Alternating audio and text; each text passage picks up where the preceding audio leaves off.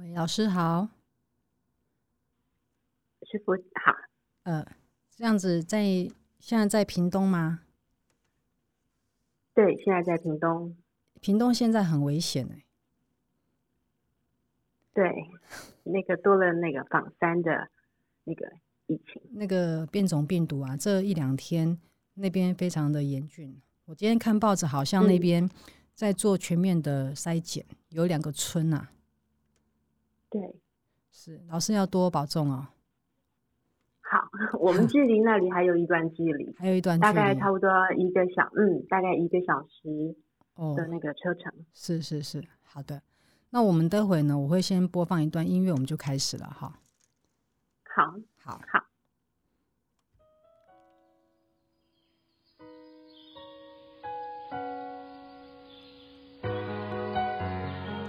读隐藏着生活智慧，更能安定您的心灵。阅读福报，与您谈心。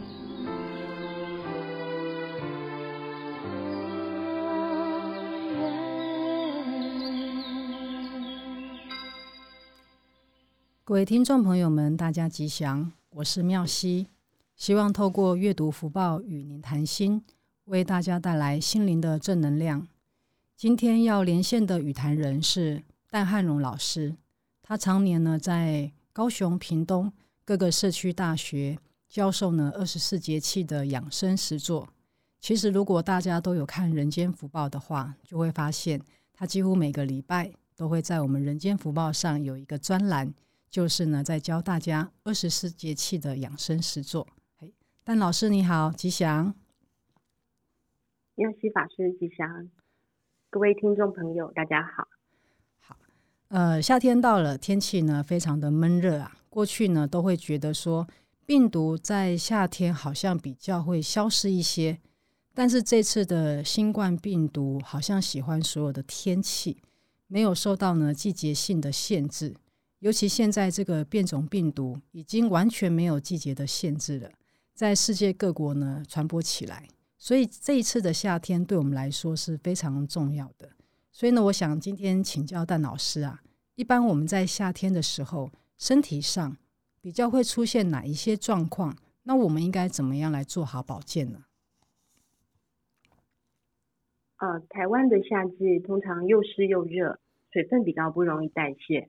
再加上夏季有许多甜的水果，像凤梨、芒果、丝瓜、西瓜等一些瓜果类都盛产，糖分很容易就不小心摄取过量。再加上夏天很容易吃到一些冰凉的、冰过的饮料或者是冰品，湿气跟寒气的堆积就很容易造成肠胃道的不适，或者鼻子过敏、皮肤抓痒过敏。或者是泌尿道感染的一些现象发生，是像这个鼻子过敏哦，我也就是常鼻子过敏啊。啊我我不知道是不是因为夏天的关系，然后吃到一些凉的，所以我的鼻子后常常过敏流鼻涕，尤其是在夏天的时候。哦，我我们这边哦，像我们南部这边，如果比较靠靠近海港，像东港那些，湿气就比较重。所以到了就是到了夏天这个时候，就是换季就很容易造成过敏。是的，就是说，呃，当我们身体出现这些状况的时候啊，尤其是到了夏至，我们知道二十四节气当中很重视冬至还有夏至。这个夏至感觉好像是夏天来了，天气很热，但事实上呢，其实也是大地的阴气正在萌发的时候，反而呢会有一些身体一些状况。那在这个时候，我们应该吃哪一些东西？或者是哪一些食材可以来作为我们平常的养生之道？啊，我可以推荐平常我们手边比较容易取得的两样天然药草，一道是比较偏凉性的鱼腥草茶。那鱼腥草茶因为比较偏凉性，所以通常我们都会把它先干燥，再去熬茶。嗯，嗯，那煮的时候呢，如果能够加入一些苹果、姜、黑糖，嗯，一同炖煮。这样对一些孩子，如果咳嗽、气喘，或者长辈会来得更温和。嗯嗯嗯，对鼻子过敏也挺有帮助的。是。那还有，哦，另外还有一道，因为鱼腥草比较偏凉性，那同样在我们夏季现在盛产的还有就是紫苏。嗯，那紫苏它是温性的，是通常在夏季有时候如果像过敏或者是稍微那个肠胃吃到生冷的一些生菜还是蔬果，容易胀气或腹泻的话，通常紫苏我们都会加入一些梅子，或者八月开始出产的洛神花，嗯、一同煮茶喝。嗯，那喝的时候一样也可以加一些姜、黑糖一同煮，是对舒缓那个鼻子过敏。跟肠胃胀气，帮助排排汗，嗯，都有都蛮有作用的。是，其实我对这两种草我还蛮有感情的，因为我小时候就是在乡下长大的哈。那其实这两种草，就像鱼腥草跟紫苏，它们的味道是完全不一样的，给人的感受也完全不一样。嗯，像那个鱼腥草，它是不是有鱼腥的那个？它的味道比较特别啊？你可以描，它就是嗯嗯，它就是新鲜的，用手去摸，只要摸过它的叶片，或者就只要是摸过手，就会有一股鱼腥味。嗯，它的花，然后它的地下茎，就是只要摸过都是有鱼腥味的。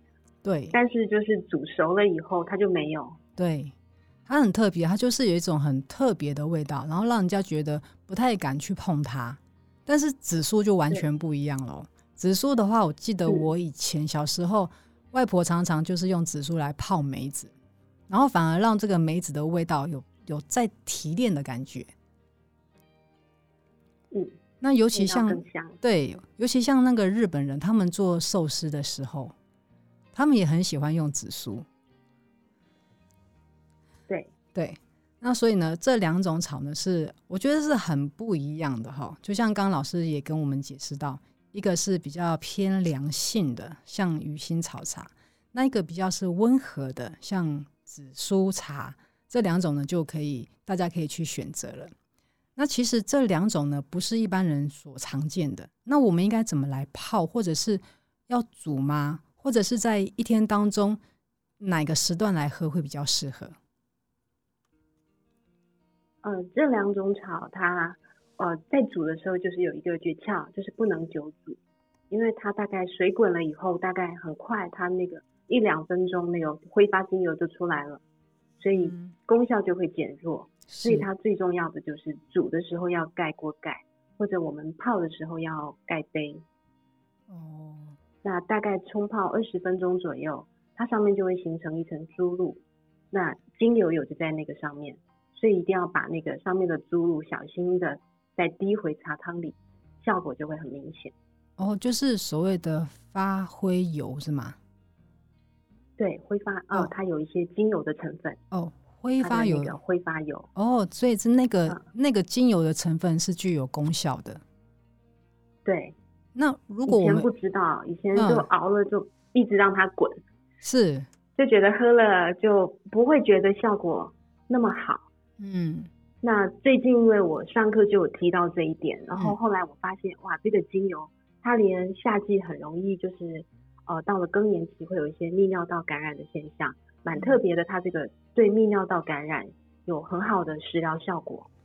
呃，是这两种都有。把那个挥发油，嗯，两种都有，两种都有。哦，嗯，这是两两种的效果非常的好。哎，对于我觉得对于坐办公室的人来喝非常的好。嗯因为我们常在坐办公室，有时候呃要去上进房，或者是说等等会忘记了，然后喝这些茶的话，它反而会帮助我们在这个泌尿的功能上面是有有有所帮助的。对，因为我的学员都长辈，所以他们都会跟我形容，就是啊、呃、上上次我因为我们上课都会实做，他就会说上次的鱼腥草茶喝起来很好，嗯、那我就会问好在哪里，是长辈就会跟我形容。尿的很干净。刚开始我我不太了解，是但是每个班都会有长辈跟我提，以后所以我就会私底下问是什么样的感觉。是他说就是感觉不会说跑厕所跑了很多次，每次就只上一点点，或者久坐了以后就是感觉排的量不多。对对对。那这个茶他就会跟我说，哎，这个很好，你下次可以再多跟别人分享。没错没错，我觉得这个功能倒是对现代人是很有帮助的。那另外就是，据我所知，因为疫情的关系啊，现在很流行就是所谓的清冠一号。那我知道呢，台湾也有很多人在喝，嗯、其中啊有一个特殊的药草，就是我们刚刚介绍的鱼腥草。那其实这个鱼腥草，大家不要觉得它很稀有，其实如果大家认识它之后，你会发现，其实台湾处处可见。哦，我们只是不知道，原来这种我们所谓的野草，处处可见的草，它叫鱼腥草，而且它具有这么大的功能，是不是可以请老师呃，对于鱼腥草来再做一个更深入的介绍呢？呃，我们最早在，因为我们南部这边很容易就是路边田边就会有这些野草，嗯。啊，它。就是一般我们最二十年前那个时候也没有去研究说到底它有什么样的功能，是。就是民间这样流传，就大家只要说到咳嗽啊或者鼻子过敏，嗯，还是说那种已经咳很久了，药已经吃了两，就是吃了很久了，可是咳就咳不好，那我们这边就会有两个很通俗的用法，就是把鱼腥草洗干净了两三叶片，就包着梅子吃，哦，那吃起来那个梅子就会降低那个。鱼腥味就可以入口，嗯、是。然后第二种用法就是，呃，我们这边乡下他们就会说，啊，把它煮成汤，青菜汤，或者就是可能煎蛋或什么的。嗯。那那个时候就是用就发现，哎，很有效，只要久咳或者鼻塞还是鼻涕倒流，只要吃几次就好了。哦。那后来，哦，后来最近才开始，就这几年。就会去研究说，哎，到底是哪里面的什么成分造成它这样的功效？嗯，后来发现它就是那个鱼腥草里面的挥发精油。哦，它本身就是天然的抗菌剂。是，然后它也同时有利尿，然后解热，还有抗肿瘤的作用。嗯，哦，还有抗肿瘤的作用。它对，嗯嗯，哦，那时候，呃，因为那时候大概二十，呃，就是之前我家人生病了。嗯，然后那个时候看了一本书，是它是上面写说鱼腥草是药王，很安全，可以单用。嗯，所以那个时候我大概我们煮鱼腥草茶，就在做化疗的那个时间，我们大概就长期冲泡煮了五年的茶，也没有想到要什么样的功效，但是觉得煮了对肺部的功能很好，在免疫力比较低下的时候，好像就这五年的那个治疗过程当中也没有感冒，然后大小便都很顺畅。是，哦，那老师，你刚刚有提到，就是说，如果呃鱼腥草它比较凉，那如果说有一些体质比较寒冷的，哦，或是阴虚一点的，那他怎么去服用像鱼腥草茶或是鱼腥草等等的一些产品呢？哦，我觉得最好的方法，像我们这边常常会听到，就是小孩那个咳嗽，甚至有一些气喘。嗯，然后长辈也是，就是常常肺年纪大的话，很容易就是肺部的感染、肺炎或住院。是，在那个时候都是都冷气房的环境，嗯，会很建议就是加苹果一同炖煮。哦，加苹果，嗯。那请问一下，苹果要削皮吗？还是苹果不削皮？呃，不用削皮，哦，就切块之后就放入跟鱼腥草一起炖。对，或者如果不方便的话。也可以切薄片，会比较快哦。就是用焖的也可以。嗯嗯，是哦，这个这个知识很重要，一般我们都不知道。好，那我想请教。哦、后来因为嗯是、嗯、老师您说。哦，我之前也是，因为我们这边学员蛮多的，然后就是年龄层也很广。我之前也很担心说鱼腥草偏凉性，会不会有的孩子吃了气喘更严重？那他们都也会，就是长辈也会再三跟我确认他能吃嘛。后来我也很担心，嗯、我就后来我就想，苹果是温性的，我就建议他们跟苹果一同炖煮。嗯，那在这样四五年，最近这四五年，我发现哇，加了苹果非常的好。嗯，因为它还有除了温性的以外，它有一些天然的香甜味，是接受度更高了。是，还有就是它可以帮助排便。嗯，就是很多小朋友或长辈牙口不好。嗯，就是没有想到炖了苹果汤以后，它的水溶性纤维跟着鱼腥草一起喝，会发现还会有帮助排便、解热的效果。哦。嗯，是。好，原来鱼腥草有这么多功能。但是我想呢，就是对于一般大众来说啊，嗯、这个鱼腥草要看得到可能很普遍，但是要拿来食用的话，要经过一些加工。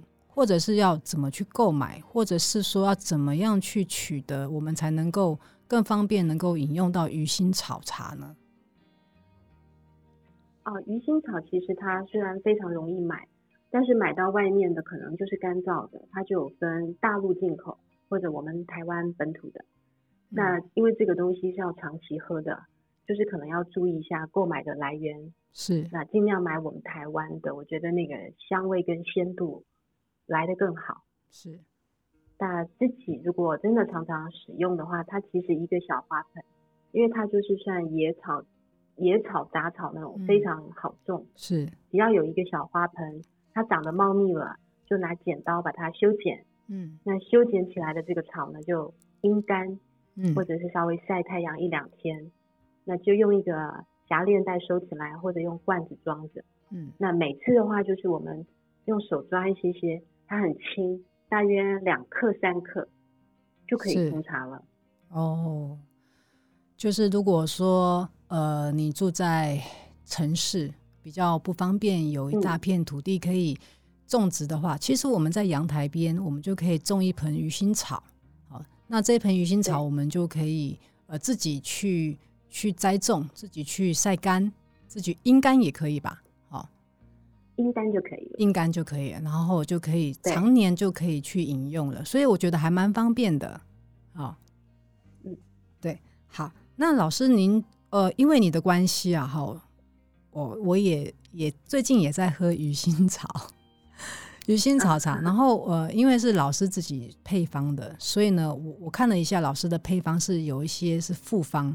就是除了单纯的鱼腥草之外，还可以搭配哪一些呃不同的药草来做一些复方，让口感或者是这个功能呢更好。老师，你是怎么搭配的？哦，通常我都是用鱼腥草，再加一些金银花。嗯，它就是因为金银花本身就是有消炎解毒的作用，是那再加上它非常好取得，就几乎从春天一直到夏天，现在树上。我们只要家里我们南部有种，你就树上常年都有金银花，哦，所以就常常把这两种阴干干燥，然后就做在茶包里，就方便随时使用。那它的比例应该怎么分配会比较好？啊、呃，比例的话，鱼腥草多一些。如果说用家里用小汤匙去量的话，嗯、就是可能鱼腥草干燥的一茶，就是一茶呃一大匙。那金银花的部分就少一些，可能三分之一，就是可能一茶匙。嗯，哦，好，所以呢，今天学习到很多，学习到最重要就是鱼腥草，还有呢紫苏。现在我又学习到了一个叫做金银花。其实这些都是我们传统古老的一些智慧良方，其实我们都忘记了，也慢慢遗忘了。我想呢，透过老师的讲解，我们慢慢的把这一些。很传统的古老的智慧，我们再捡回来。其实我们在生活当中，随时呢就可以做好养生保健。那好，今天非常谢谢老师给我们的一个呃分享，让我们学习非常的多。谢谢老师，谢谢。好，那我们节目的最后呢，也一样要跟大家呢分享一首歌。我想，嗯，各位听众朋友们。听到我们在讲这些草啊花啊，是不是有想到小的时候呢？好，小的时候我们在这个路边，还有呢山边，都看到好多好多的野草野花。没想到这些呢都是可以帮助我们的。所以呢，今天我就来跟大家呢分享一首这个音乐，希望大家能够回到我们童年的时光。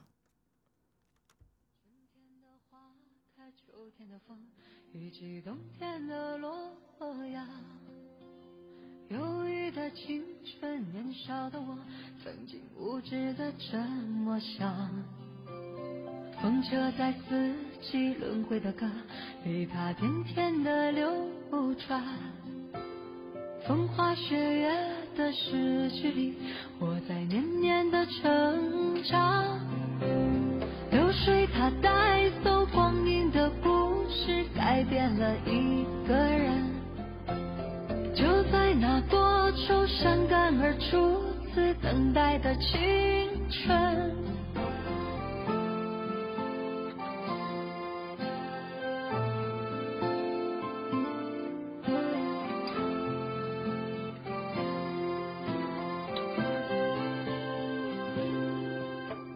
发黄的相片古老的信以及褪色的圣诞卡，年轻时为你写的歌，恐怕你早已忘了吧。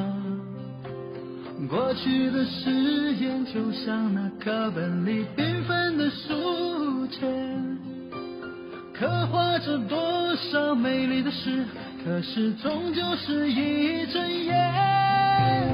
流水它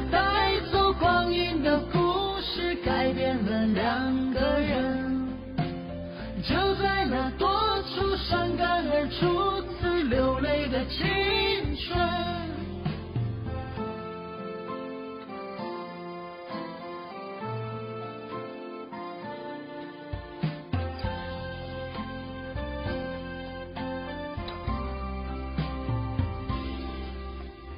遥远的路程，昨日的梦，以及远去的笑声。再次的见面，我们又历经了多少的路不再是旧日熟悉的我，有着旧日狂热的梦。也不是旧日熟悉的你，有着依然的笑容。春天的花开，秋天的风，以及冬天的落阳。忧郁的青春，年少的我，曾经无知的这么想。风车在四季轮回的歌里，它甜甜的流转。风花雪月的诗句里，我在年年的成长。流水它带走光阴的故事，改变了一个人。那多愁善感而初次等待的青春。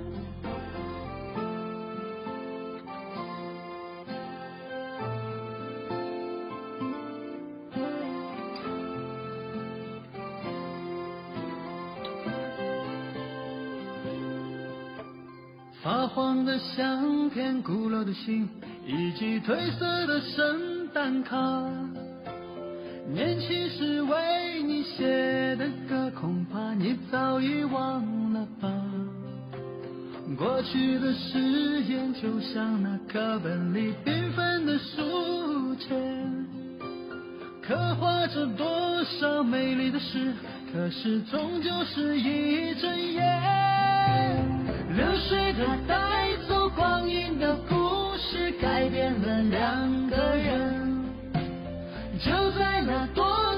伤感而初次流泪的青春。